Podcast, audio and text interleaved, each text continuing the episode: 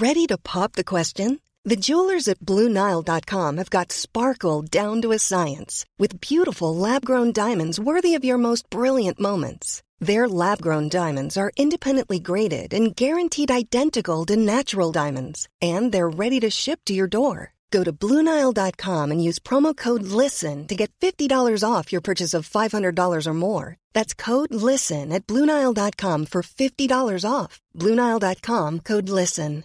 Hey, I'm Ryan Reynolds. At Mint Mobile, we like to do the opposite of what Big Wireless does. They charge you a lot, we charge you a little. So naturally, when they announced they'd be raising their prices due to inflation, we decided to deflate our prices due to not hating you. That's right. We're cutting the price of Mint Unlimited from $30 a month to just $15 a month. Give it a try at mintmobile.com slash switch. $45 upfront for three months plus taxes and fees. Promo rate for new customers for limited time. Unlimited more than 40 gigabytes per month. Slows. Full terms at mintmobile.com.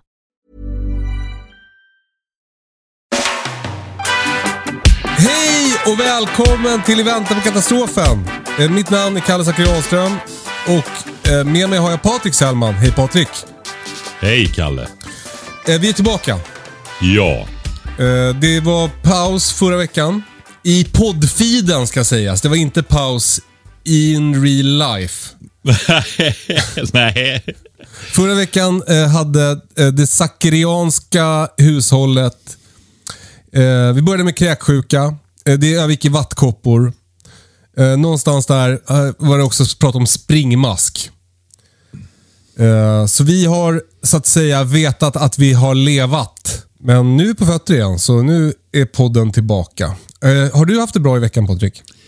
Ja, det har jag haft. Jättebra. Har du haft småbrukarkurs? Ja, det hade jag nu i helgen som var och ska ha nästa också. Det är eh, de två viktigaste grejerna nästan som vi avhandlar där faktiskt. Och vad, vilka är det då? Innehållsmässigt i alla fall. Nej, det är ju viktigt allting. Det är ju bara åtta dagar så att eh, man det blir ju... De är, jag ser det, de är belåtna men eh, rätt så eh, Såsiga. Fullproppade när de åker härifrån. Alltså både med mat och information. Ja, ungefär så. Så är det. Så är det. Eh, nej, men det är faktiskt... Eh, jag börjar på lördag morgon efter välkomstfikat där när alla fått hälsa och prata med varandra lite och sådär så börjar jag med De får ett papper med en liten kaloritabell som är i olika grupper. Det är ju, vad ska vi säga, den historiska maten här. Mejeri, spannmål, va? bröd. Ja.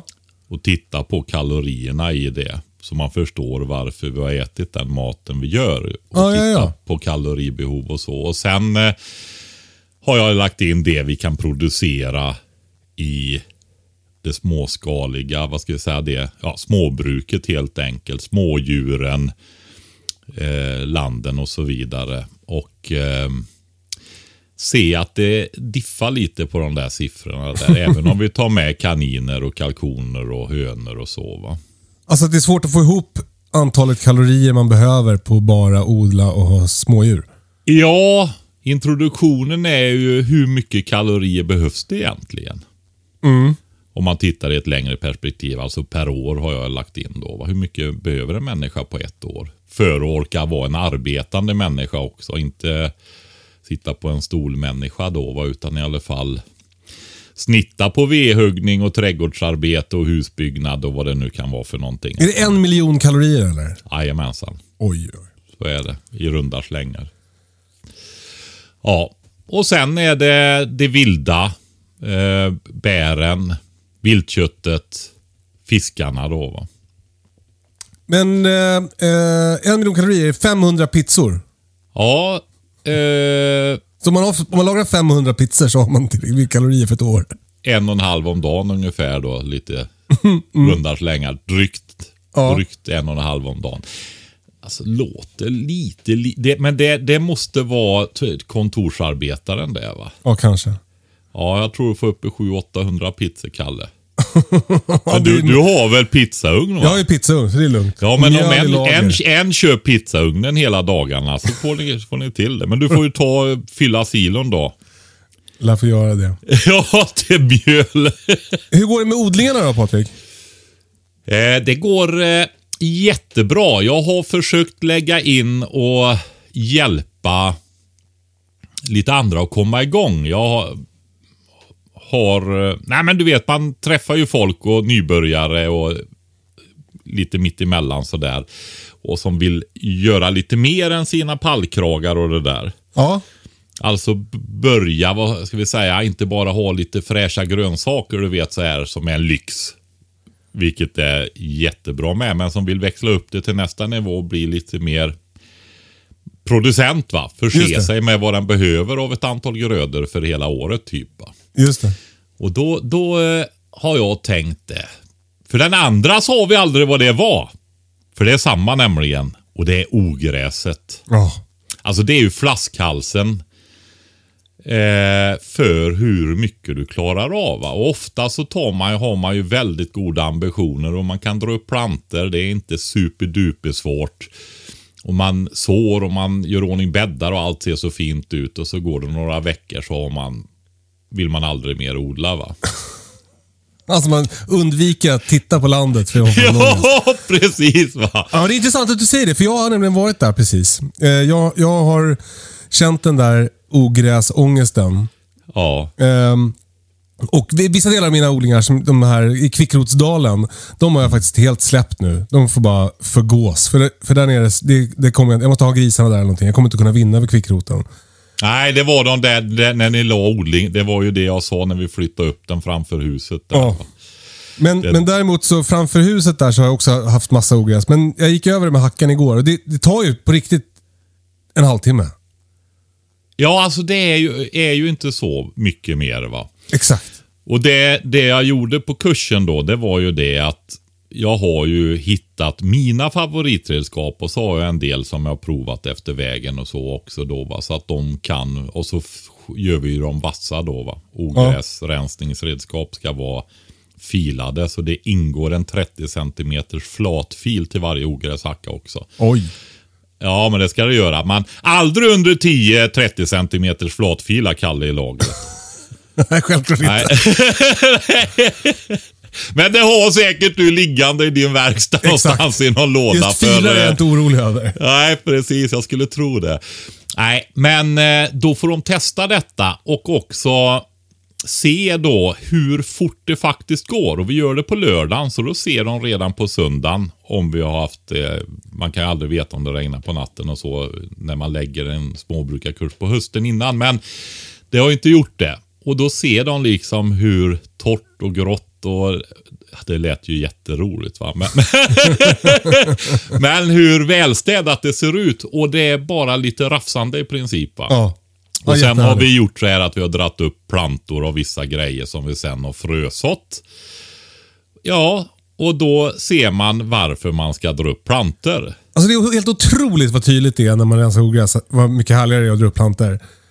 Jag, jag har direkt sått eh, bönor och morötter och eh, majs. Och eh, ja, det är ju ett helvete att, att rensa där.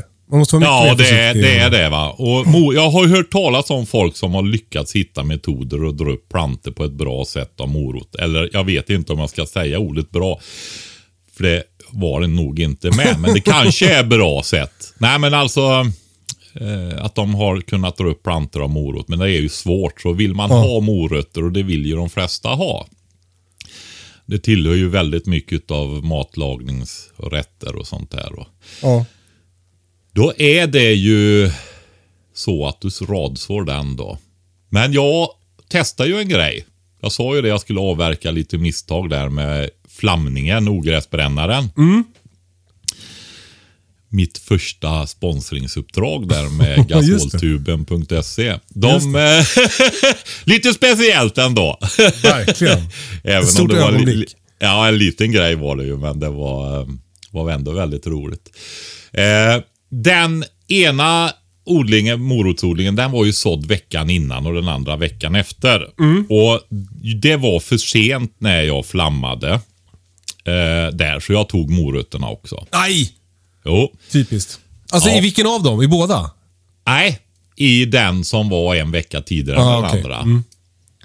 Och eh, Nej men det är väl, det är också om man ser att man har småbrukarkurser så kan man ju visa på det också då att då blir det ju så här va. Det blir så tydligt. Vi går ju och tittar över då när de kommer va. Och sen eh, den andra som var en vecka senare.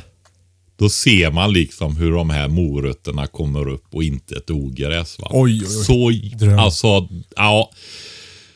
Ehm, och så har du längre bort en eh, vanlig där de har fått göra upphöjda bäddar och radså morot då och sitta och pillerrensna och gallra där va.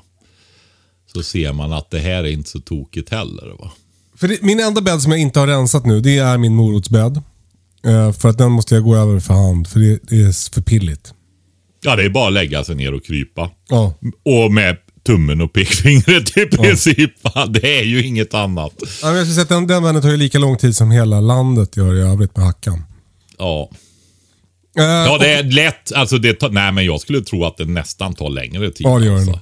Eh, och Så- för er som undrar då, vad är för redskap vi pratar om så är det en, en bygelhacka Ja, vi pratar om.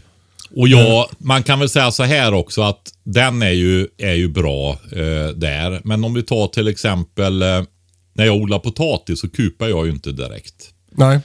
Utan eh, jag gör ju bara en 10 cm fåra, lägger ner potatisen på 30 cm avstånd med två bombönor emellan. Och sen krattar jag ju bara över så hela landet blir helt slätt. va.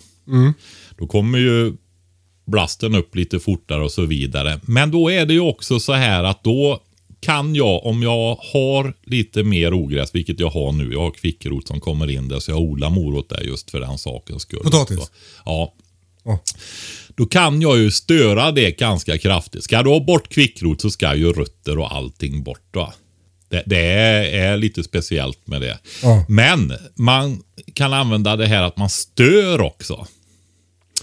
Alltså potatis blir ju stor blast, skuggar och så vidare. Så stör du kvickroten, vilket du gör med en pendelhacka, för då jobbar du både framåt och bakåt. Med den va. Den skär åt båda hållen och, och så är den ledad lite grann så du får rätt vinkel på den skärande delen. Både när du trycker och när du drar då va. Så det, det är väl mitt favoritredskap ska jag säga. När det gäller det då. Och då kan du köra mellan raderna där. Och då skär du ju av kvickroten som kommer upp. Ja, det andra ogräset har ju ingen chans men kvickroten, då skär du ju av det. Ja, då får du ju börja om. Just det. Och Gör då hinner du potatisen vinna. Ja, då får ju potatisen köra upp en gång till va. Och då är det ju inte långt borta förrän den är där vid 15 centimeter någonting. Då ska du ju kupa. Du vet, då har ju knappt kvickroten kommit upp va. Geni. Ja, nej men så den då, och då har jag gjort så här när jag hjälper de här. Det var det jag skulle komma till också. Att en grej att växa in i det och kunna odla några hundra kvadratmeter. Fyra, 500. Eller säg 3 till 500 kvadratmeter beroende på storlek på familj då. Så gör vi ett skifte först. Och då är det ju oftast gräsmatta vallbrott. Och då har du ju ogräs, lite rotogräs och så vidare beroende på hur det ser ut, mer eller mycket. Så att man börjar att köra upp potatisdelen. Just det. Hur, börja säga, hur mycket potatis vill du och din familj ha? Ja, ja, men nu är vi ju några, för vi kanske behöver fem kilo i veckan i alla fall. Alltså att de äter så pass mycket då va? Ja. En potatisälskande familj. Ja, ja men då är ju det 250-300 kilo om året. Mm. Då delar vi det med fyra. Ja. Ja.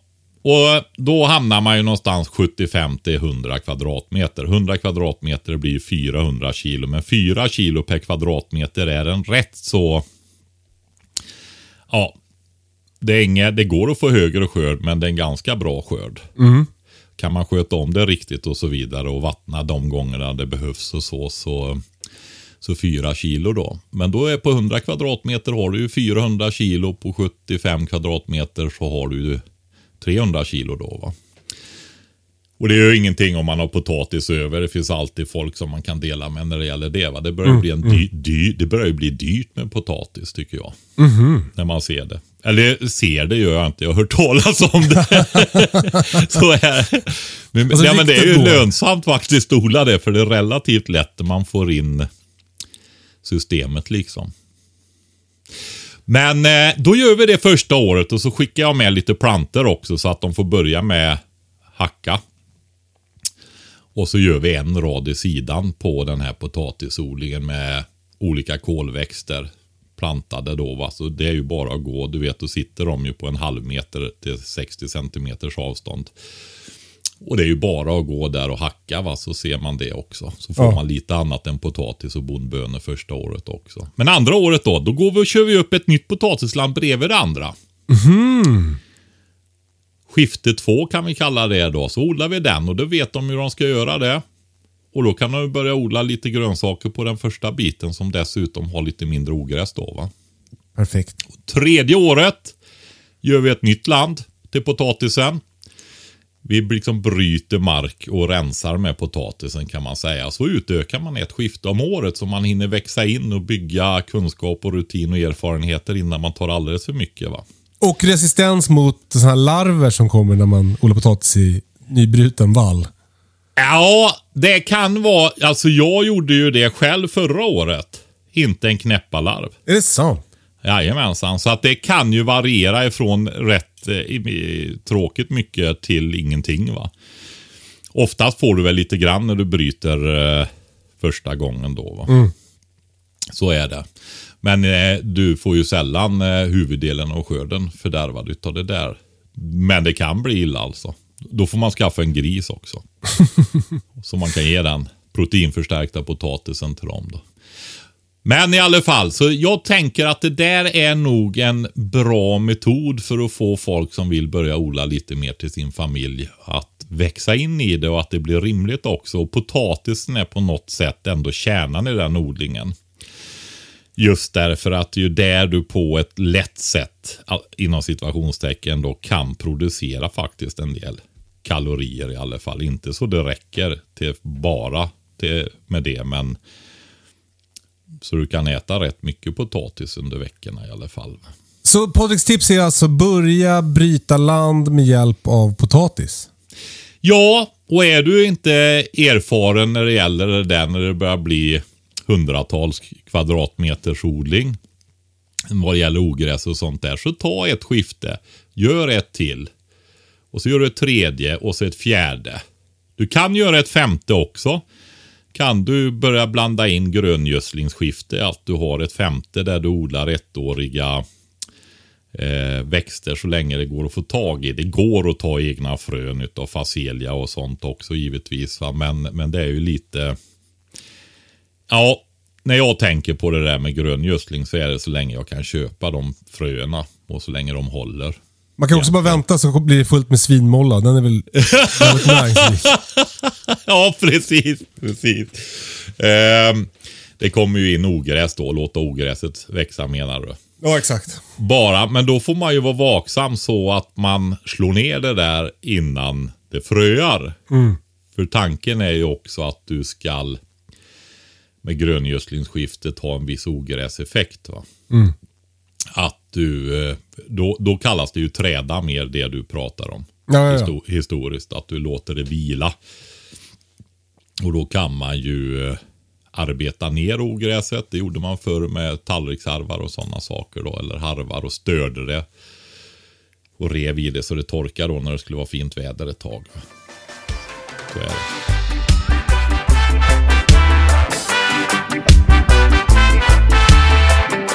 Fått en fråga till podden Patrik som har lite med det här att göra. Eh, det gäller växelbruk och det är Daniel som skriver. Hej! Tänkte höra om ni har lust att prata lite om växelbruk. Har precis köpt en liten gård i vintras och i än så länge liten skala börjat med att odla potatis, morötter, lök och lite bär till barnen. Eh, men sen har Daniel hört att man inte kan odla potatis på samma ställe flera år i rad. Hur noga ska man vara med sånt? Hur ska man tänka? Vilka växter är de, är- ska man vara extra noga med? Om ni fattar vad jag menar. Ha det gott! Mvh Daniel. Ja Patrik, växelbruk. Ja, det var ju så här att eh, jag berättar ju om hur man bygger upp en odling och utökar den efterhand som man blir mer rutinerad. Och så jobbar vi med potatisen då upp och byggde upp fyra skiften eller fem skiften. Och det är ju just för att när du har fått upp de där skiftena sen så kan du ju rotera. Då har du ju fyra stycken skiften som är så stora så du har din årsförbrukning av potatis på varje skifte där. Det är ju det som är tanken. Det är ju det som är den där första frågan. Hur mycket potatis vill ni ha? Så styr det storleken på skiftena helt enkelt. Just det. Ja. Så då odlar du ju var fjärde år potatis. Men varför kan man inte odla på samma ställe bara? Vad- Hade man, gjorde man inte så förr? Man hade potatisland. Jo, det gjorde man. Man odlade potatis i 200 år på samma ställe. Ja. Eh, det var, jag satt faktiskt eh, och jag hjälpte min dotter att göra färdigt andra halvan av landet. Vi hann bara första halvan här förra gången, för någon vecka eller två sedan där.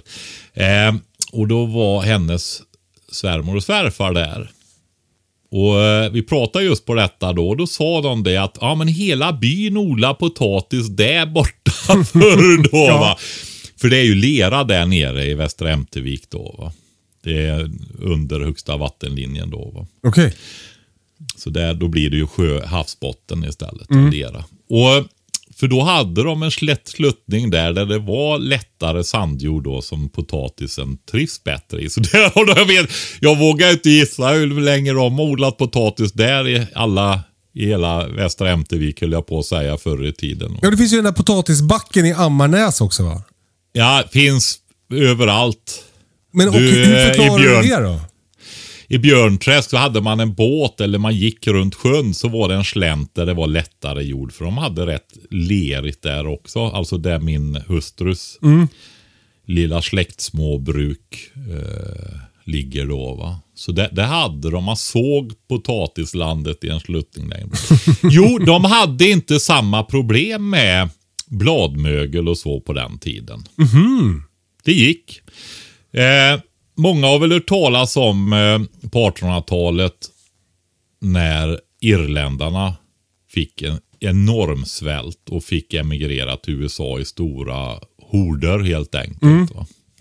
Och det var då de resande, de med irländsk bakgrund resande folket där också kom till. De var tvungna att ge sig ut på vägarna alltså. Jag har ett skämt här om Obra och O'Brien, men jag, läser, jag får inte ihop det. Nej, du får fundera med det och prata färdigt då. då är det så här att eh, det var ju blight. Pest. Och det är... Nej, det är ju... Ja, det är kanske det också. Nej, det vet jag men, inte. eh, Jag bara dro- drog till med Potatispest. Det kändes som Ja, bladmögel är det då. Okej. Och eh, nej, men då ru- ruttnar ju det och det rinner ner sporer i backen och sådana här grejer. Så får du ju brunröta, alltså bröta på potatisen med som inte går att laga riktigt och sådär. Så det blir förstört. Och eh, ska du odla utan, det är ju det där jag har sagt med potatis att är det en regnig, fuktig sommar och du odlar de här gamla omtyckta kommersiella sorterna som Vinche, King Edward och det där. va? Nej, du får ju spruta varje vecka mot bladmögel. Usch. Ja, du kan ju inte odla de sorterna ekologiskt nästan. För då, då blir det för hög risk att du förlorar hela skörden.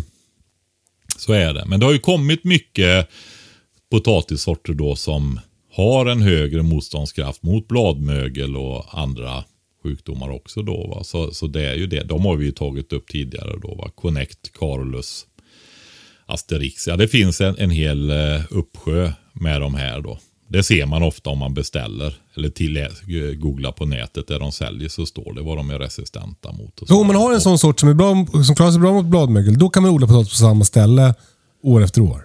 Nej, Nej? Jag skulle inte göra det. Nej. Du har ju vissa som är, då har du Sarpomira. Eh, Är det en sjukdom eller en är- potatissort? det är en, en potatissort Mm. som är framtagen på traditionell väg då, som är trippelresistent mot Oj. Alltså det ska vara tre kombinationer samtidigt som bladmöglet tar sig förbi genetiskt då. För att det, det, det är ju teoretiskt möjligt men det är väldigt högt skydd. Va? Eh, det är bara det att den potatisen är ju känsligt för annat då som potatiskräfta och sånt där. Va? Så att då måste du ändå flytta på den för att inte få de växtföljdssjukdomarna. Okej. Då. Så ehm, det är bra att rotera på den. va. För du, för är du så rolig på samma ställe, ja men du förökar ju upp det här. va. Ja. Gärna fem skiften om man har plats för det och tid och ork. Och då kan du köra gröngödsling om du inte vill odla grönsaker, rotfrukter och så på de andra fyra utan nöjer dig med tre. Då? Men gäller det här bara potatis eller gäller det alla växter? Alla grönsaker? Nej, alltså du har ju sådana saker som ärtor. Ja. Och där är det bra om det är längre tid. Och sen har du ju Alltså längre tid än, än fyra år? Jajamensan, men vi ska komma in på hur man löser det sen då. Eh, och sen har du kolväxter, klumprotsjuka, som också är. Så jag skulle, jag ska, måste tänka efter lite. Ärtor, kål, potatis. Mm. Jag tror att det är de tre viktigaste faktiskt i alla fall. Om du vet det här med tre va? Just det. Ja, det är väldigt pedagogiskt. Det är Och så, är det ju ett, så är ju det där med tre ett heligt tal också. If you're looking for plump lips that last, you need to know about Juvederm lip fillers. With Juvederm Volbella XC and Juvederm Ultra XC, your lip look, whether it's subtle or bold, can last up to one full year with optimal treatment and no additional maintenance. Find a licensed specialist and see if it's right for you at juvederm.com today. That's J U V E D E R M.com. Add fullness to lips in adults over 21 with Juvederm Volbella XC or Juvederm Ultra XC. Do not use if you have severe allergies or a history of severe allergic reactions, or if you're allergic to lidocaine or the proteins used in Juvederm. Tell your doctor if you have a history of scarring or taking medicines that decrease the body's immune response or that can prolong bleeding. Common side effects include injection site redness, swelling, pain, tenderness, firmness, lumps, bumps, bruising, discoloration, or itching. As with all fillers, there's a rare risk of unintentional injection into a blood vessel, which can cause vision abnormalities, blindness, stroke, temporary scabs, or scarring. For full important safety information, visit juvederm.com. This Mother's Day, celebrate the extraordinary women in your life with a heartfelt gift from Blue Nile. Whether it's for your mom, a mother figure, or yourself as a mom, find that perfect piece to express your love and appreciation. Explore Blue Nile's exquisite pearls and mesmerizing gemstones that she's sure to love. Enjoy fast shipping options like guaranteed free shipping and returns. Make this Mother's Day unforgettable with a piece from Blue Nile. Right now, get up to 50% off at BlueNile.com. That's BlueNile.com. One size fits all seems like a good idea for clothes until you try them on. Same goes for healthcare. That's why United Healthcare offers flexible, budget friendly coverage for medical, vision, dental, and more. Learn more at uh1.com. Eh, eh, det är också lätt att komma ihåg. för, eh, Min pappa heter ju Per. Ja. Potatis, ärtor, rot... Rotsaker. Nej. P- Pack. Päk får det bli. Mm. Potatis, ärtor och kål. Cap. Så. Ja, cap ja, precis. Precis. Okej, men det, för det här Ja, det är då- så otroligt, för mig är det så otroligt jobbigt att tänka på det här. Jag, jag har försökt eh, byta plats på kolen, men det är i olika bäddar Mm. varje år. Precis. Du har ju dem i ditt lilla grönsaksland där. Ja. Nej, Kalle, Mm. det gör inget. Du är bra på annat. Vad gullig du är, tack. ja. Man kan inte vara bra på allt. Men okej, men om man ska göra by the book då, då är det att man ska växla de här så att du... du eh, eh, potatisen är var fjärde år, kålen är var fjärde år, ärtorna är längre. Ja. Och då, om vi tänker det här skiftesbruket som jag har varit inne och pratat på då, fyra eller fem skiften. Då är det ju så här att oftast så vill du ju inte ha sockerärtor på en hel sån lika mycket som du har på potatis. Nej, det går inte. Nej. Utan då kan vi tänka att vi har... eh, Ja, hur tänker man då? när man Vi har ju potatisskiftet och så har vi tre till. Då kan man tänka att man odlar närande växter på ett skifte. Och det är ju baljväxter. Det är de som tillför näring. Eller förbrukar, ja lämnar ett litet överskott i alla fall. Och det är ju baljväxterna det va. Du vet de med bakterierna på rötterna. Just det. I vårt fall här så handlar det i huvudsak om ärtor och bönor då. Vi har ju det i eh, potatisen också, bondbönorna där då som bidrar med den effekten lite grann där. Va? Och det effekten som Patrik pratar om är alltså att den kan ta näring från luften. Ja, vi har ju 80% kväve i luften. Men det är ju inte tillgängligt för växterna och kvävet är ju begränsningsfaktorn. Det är ju det vi vill få in när vi gödslar med koskit eller sådana saker. Va? Det är det som är n i NPK som man ofta kallar konstgödsel. Då? Eh, så det, det är liksom den begränsningsfaktorn i stora, stor utsträckning. Då. Allt annat behövs ju också och kan vara brister. Men eh, kvävet är ju den som är basen liksom. Här, va? Så den, de har ju bakterier på rötterna då som kan fånga upp det här 80% kvävet som finns i luften. Och göra det tillgängligt för växterna. Och där är det då symbios, alltså ett eh, för ömsesidig nytta. Så då ger den kväve till växterna som kan växa kraftigare. Och får energi som växten skapar med hjälp av fotosyntesen och sina gröna blad. Då, va? Så då är det ett utbyte mellan bakterierna på rötterna och de här. Och då, då när den här växten sen rötter och, och skälkar och sånt bryts ner i jorden så frigörs ju den kvävet till de som växterna som kommer efter sen. Då. Så då gödslar du marken på det viset. Då, va? Så de är närande. Då har vi ett närande skifte. Och sen eh, är det ju då lämpligt efter närande så kan man ju ta då en som är näringskrävande. Och vilka är det? Kommer du ihåg det, Kalle? Eh, Kolväxterna. Precis. Och purjon. Och purjon. Och sen har vi ju majs om man odlar det också. va. Alltså du vet, ett enda majskorn ska ge den här stora skälken och kanske tusen majskorn till. va. Ja. Det är Det är väl, majs är nog den mest näringskrävande. Utan att ha tittat i någon taba- tabell. Den borde vara det i alla fall. Va? Så är det. Eh, så de, de har du ju där då. va. Och då är det väl så att har du någon form av gödsel. Alltså jag, vi har ju beredskapsperspektiv på våra, våran podd. Så att eh, det kanske inte självklart är att kunna gå till granngården och köpa koskit på säck. Va? Nej. Men du kanske har så du kan klippa gräsmattan med din handjagare. För det är svårt att få tag i bensin också. Eller slå med lien. Eller en elgräsklippare kan man också. Ja, om du har solceller som du har. Ja, precis. Eh, så länge den håller. Det är lite, lite hög eh, tekniknivå för mig för att ha som bas. Just det, självklart. Men Ja, som en det- del av tre. Ja, som trean det är möjligt. Vi kan vi gå med på. Kom, du vet, det är ökad komplexitet, ökad sårbarhet. Va? Verkligen, verkligen. Är den reparerbar överhuvudtaget? Antagligen inte. Nej, inte för dig i alla fall utan reservdelar. Hoppsan. Men hoppsan. ja, men det, rimligt. nej, men inte, inte för mig heller. Nej. Jag menar för den som äger den. En ägare exakt. ofta, han har ju inte reservdelslager. Ofta inte kunskap heller för att laga en elgräsklippare. Va?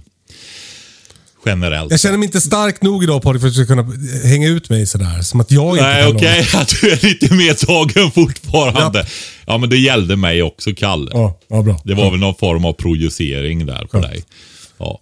Eh, Men grön, alltså klippa gräsmattan och lägga på. Ja, eller om du har lite hönor, lite kaniner. Du vet, Mm. så kan du ta jussen där då och lägga på det närande skiftet. Och eh, då växer det bra där. Du prioriterar och ger det mesta till dem. För då kan du ju ha dem sen efter det som inte kräver så mycket.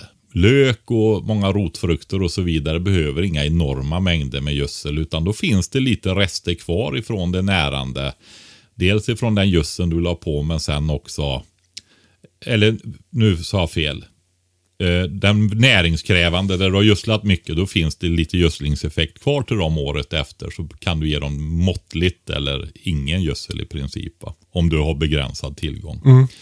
Så då har vi potatis, närande växter, näringskrävande växter och måttligt näringskrävande växter. Och måttligt är det squash och sånt där eller? Nej, de, eh, det är lök, morötter, palsternackor. Den typen Okej. av eh, växter istället då. Va? Ja. Eh, squash är inte... Alltså du vet, du vet, vad man, vet ju var man planterar sina pumpaplantor någonstans va? Maj. På gödselstacken eller komposten. Mhm. Men det är också för värmen då va? Mm. Får, det är ju en värme. Nej, så att jag skulle inte räkna den till dem. Det är också en som ska bli ganska stor och stora frukter och så vidare. Men gör det supertydligt nu då Patrik. Du har, vi, vi, vi leker med tanken, jag har fyra skiften. Alltså fyra eh, små trädgårdsland. Ja, jag vill bara ta en sak först. Där. Vi Okej, var inne på det med ärtorna där. Ja. Jag har fyra skiften. Då är det så att när jag börjar eh, första året, då har jag på ett skifte, då har jag ärtorna där. Och då tar jag den högra halvan eller högra fjärdedelen vad jag nu vill ha. Va? Hur mycket ärtor jag vill ha. Och så kör jag runt det där sen, så efter fyra år kommer jag ju tillbaka till samma skifte. Ja, men då tar jag den vänstra halvan istället. Och så går det ju fyra år till. Då har jag ju ett åttaårig... Innan dröjer det åtta år innan den kommer på höger halva igen. Otroligt. På Samma, förstår du? Så att då kan du... Du har fyra huvudskiften som styrs av storleken på din potatismängd. Men sen kan du ju i varje skifte växla med dina grödor också. För det är oftast inte någon. Jag skulle kunna tänka mig att ett krävande skifte är tre systrar. Majsen, squashen och så blandar du in dina störbönor. Säg att du kör det på halva då. Och på andra halvan ehm, så kör du kål. Och nästa gång du kommer till samma skifte så byt, och purjo också då, så byter du plats på dem. Va? Så kommer de med bara kålen och purjon och majsen och squashen. Va? De kommer ju på samma ställe var åttonde år då. Va? Då Eh, ni som lyssnar en- förstår ju varför jag drar mig för det här med växelbruk. ja, men då går vi över på ditt land då. Då är det ju så här, du, hur många bäddar har du i landet? Kan du se det i huvudet? Du har ju bra bildminne du. Jag har 16 bäddar. Ja, det har du ju det. Fyra, ja de är olika storlek också i och för sig va. Eh, men eh, då har du ju fyra år med fyra bäddar varje år. Är du med? Rita upp där så gör du fyrkanter. Det där är ett skifte, det är ett skifte, det är ett skifte, det är ett skifte. Men jag har inte du- så här, alltså jag har mycket mer kol än en, en fjärdedel. Okej, eh, du har mer än fyra bäddar med kol. Ja. Ja. Eh, gör tre skiften då. Ja. Men då har du ju var tredje år kol Ja. alltså. Så att det är lite litet ditt grön, grönsaksland. Jag får göra ett till. Ja. Eh, Jag har ett, eh, en het kandidat eftersom jag har ett potatisland som, där jag inte fick upp potatisen i höstas. Jag hade hoppats att den skulle komma upp nu till våren, men det gjorde den inte. Den måste ha rutt, frusit och ruttnat eller någonting.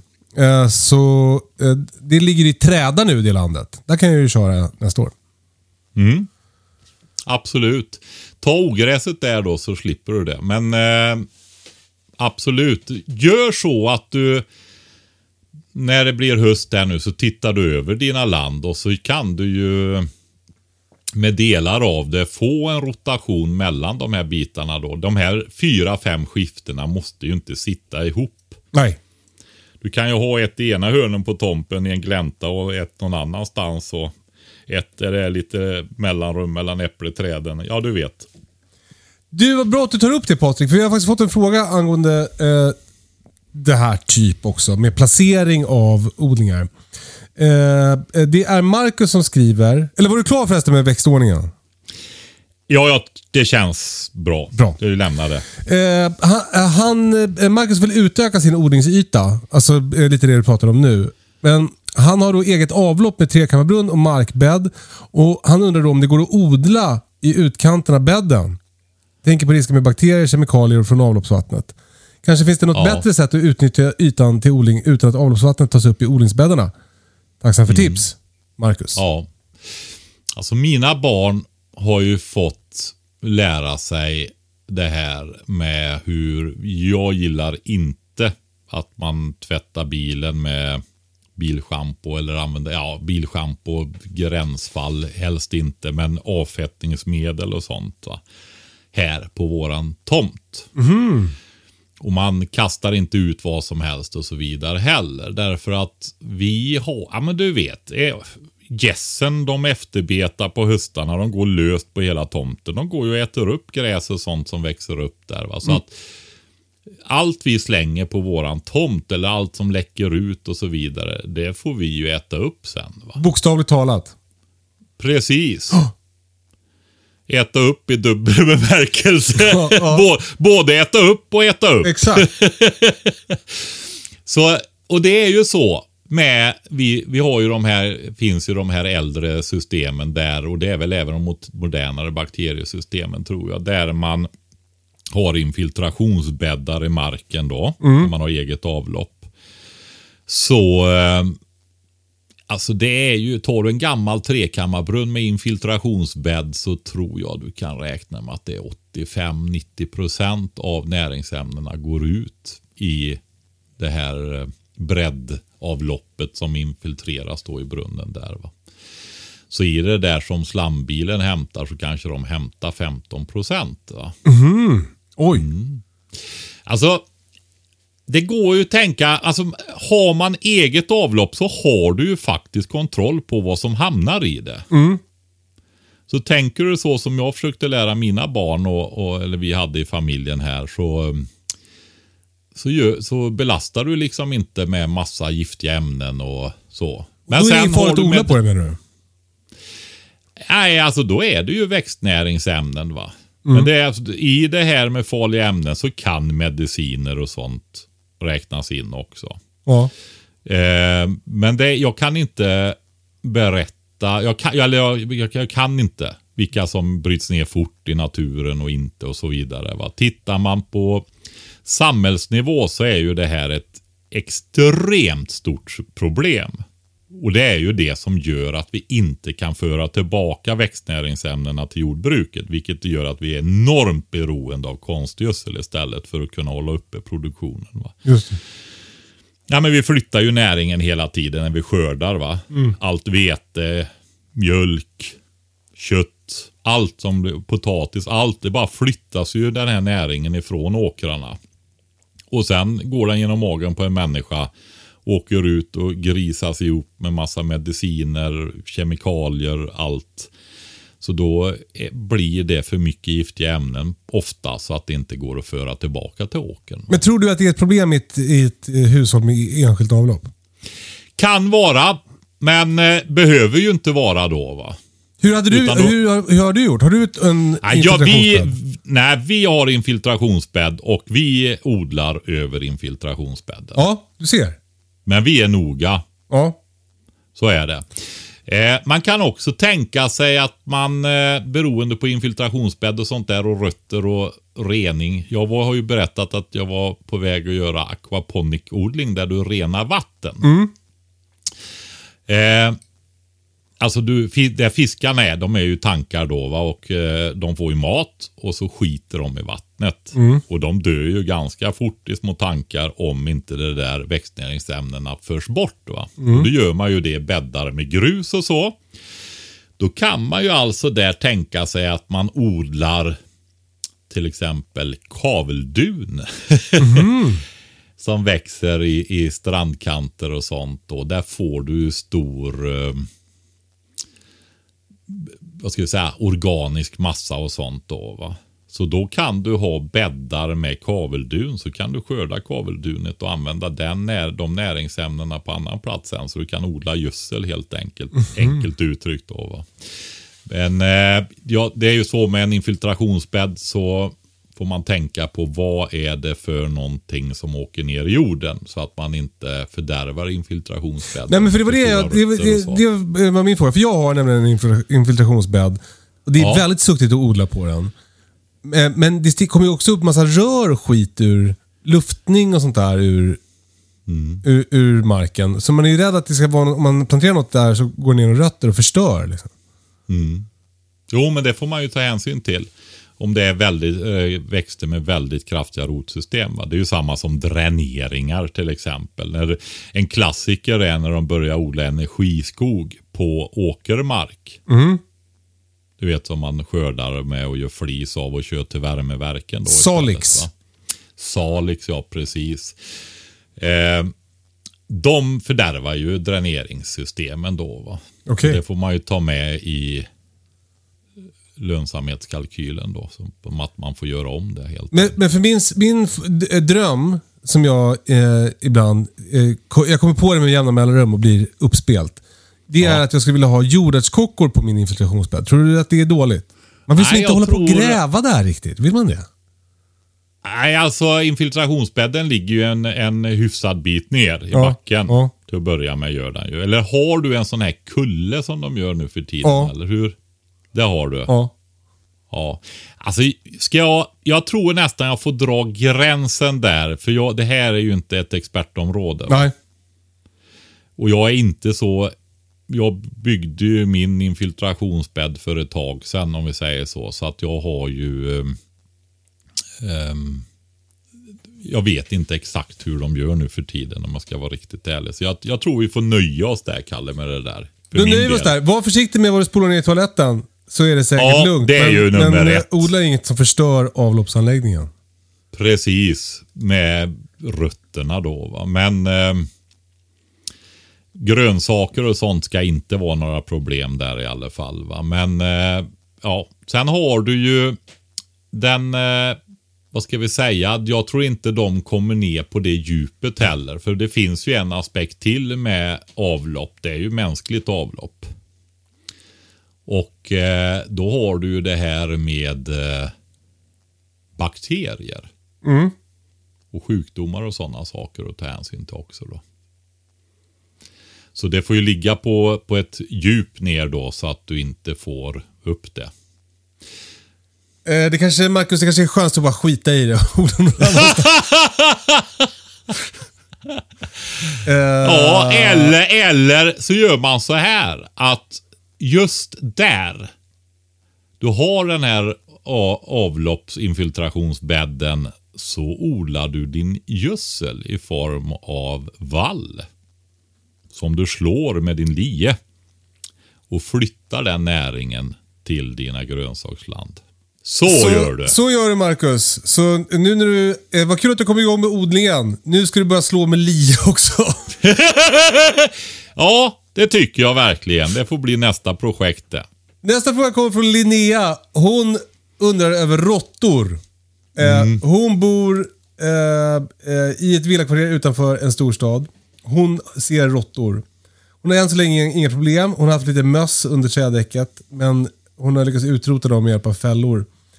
Om det blir kris och infrastruktur med sophämtning med mera upphör kommer ju föda bli mer lättillgängligt för råttorna. De är för smarta för fällor. De förökar sig läskigt fort om det är gott om föda.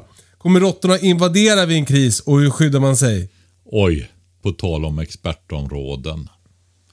Nej, men vi kan ju resonera runt omkring det. Det är ju så här att eh, råttor har ju varit ett gissel historiskt sett och är fortfarande i viss grad ska jag säga. Va? Man hör ju berättelser. Jag har en, en vän som har jobbat åt Anticimex och jobbat i Stockholm i Ja, det finns mycket råttor i Stockholm i gångarna och sånt där under stan där och avloppssystem och grejer. Ja, det kan man väl säga.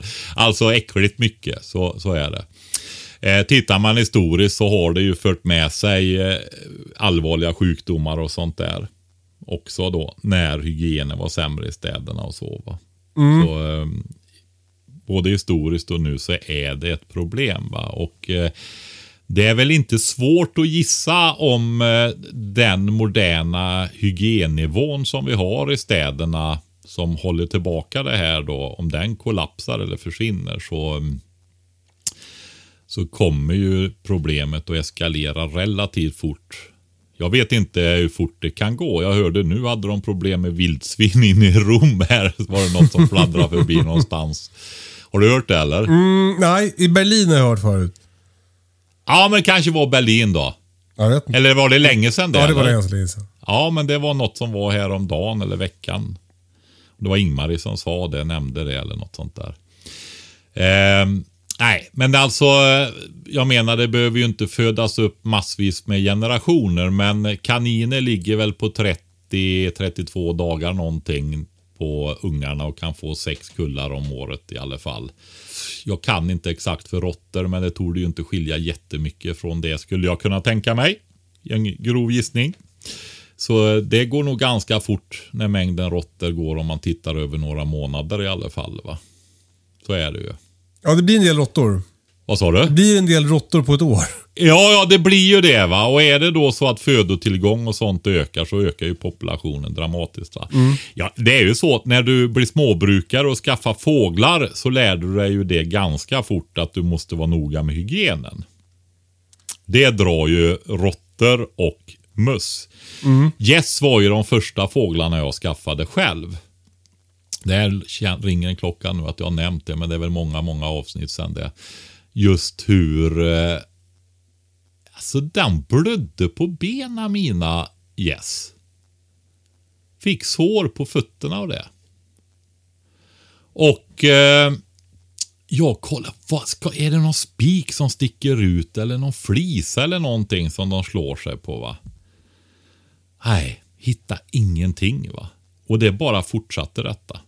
Och eh, för jag hade dem i en box inne i förrådet då, för jag hade inte stängsel och sånt som rävskydd på den tiden. Utan jag var mycket noga med att låsa in dem varje kväll och skydda dem då. Ja. Och eh, nej men så kollade jag detta så läste jag, jag tror det var på, vad heter den här sajten där du har de här gamla böckerna. De heter, heter Berg någonting. Eh, ah, det finns massa avfotade gamla böcker. Eh, och där så stod det, det här var något slutet 1800-talsbok eller någonting sånt där. Så stod det ju just hur råttorna går in och biter gässen. Va? Vad sjukt. i mörkret.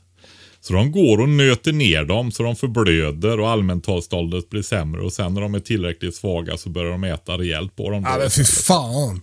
Ja, och jag nämnde ju detta när jag skulle åka och hämta en gåsakvar för en eh, man nere i Bohuslän där. En gammal riktig stenhuggare faktiskt. Han var bygdesnickare numera då och hade hållit på med uppfödning ända sedan barndomen. Jämnårig med mig i alla fall då. Va? Så att eh, han hade mycket stor erfarenhet.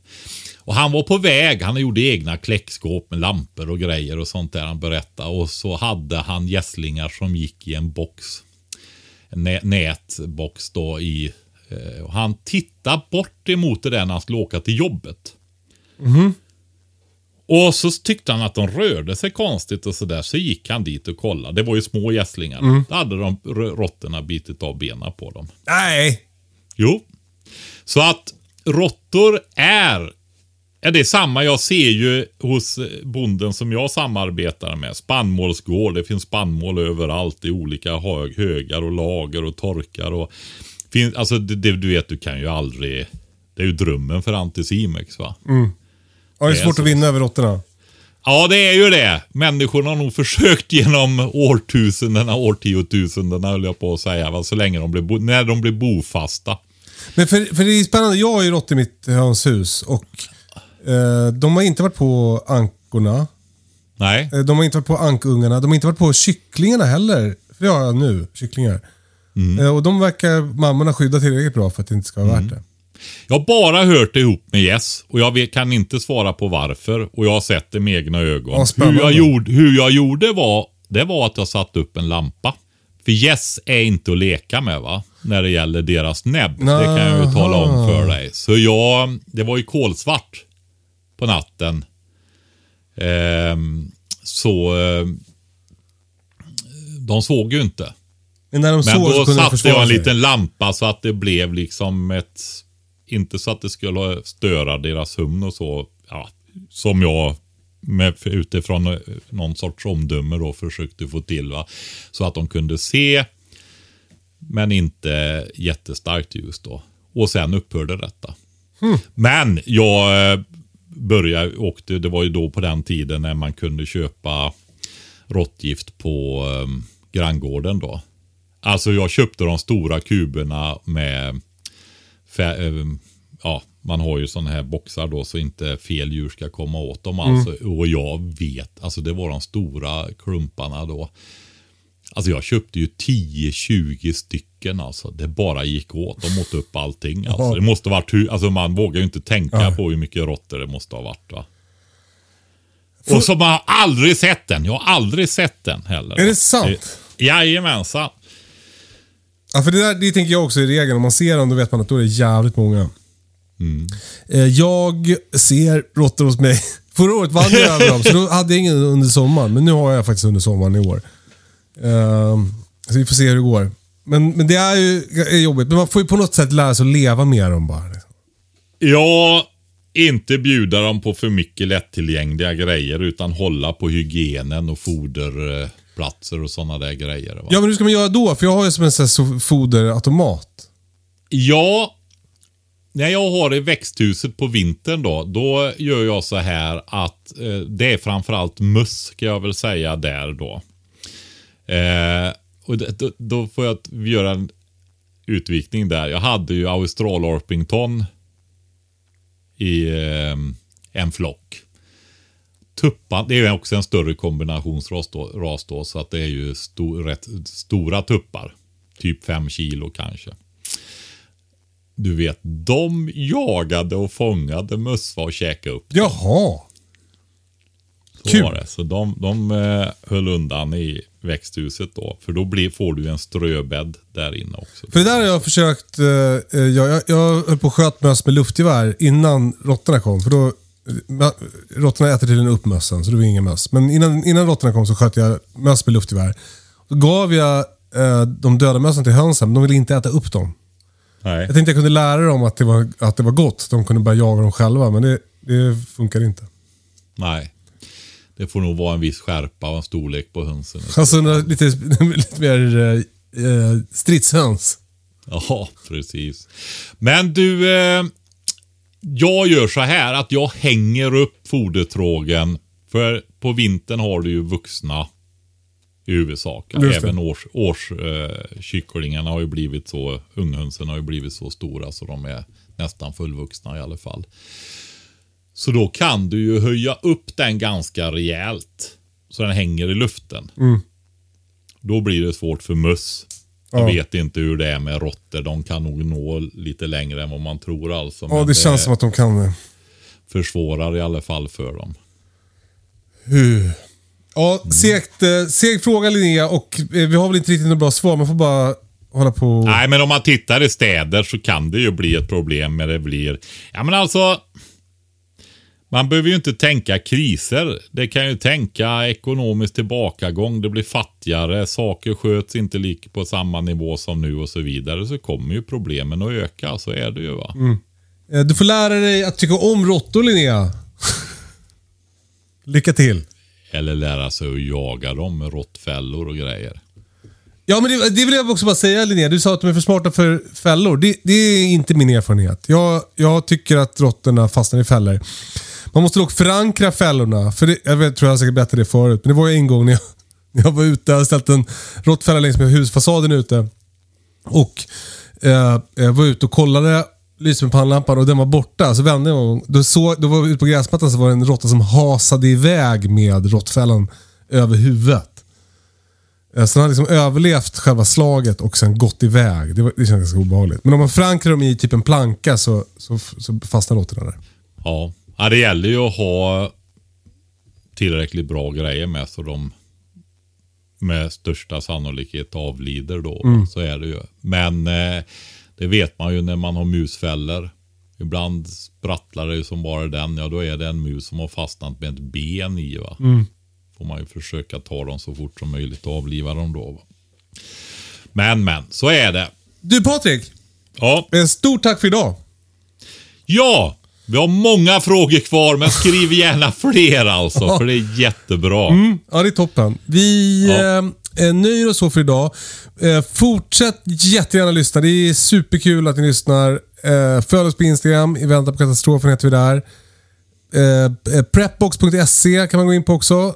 Och sen får man va, ha det så bra. Vi hörs om en vecka. Puss och kram! Hej då! Hej då!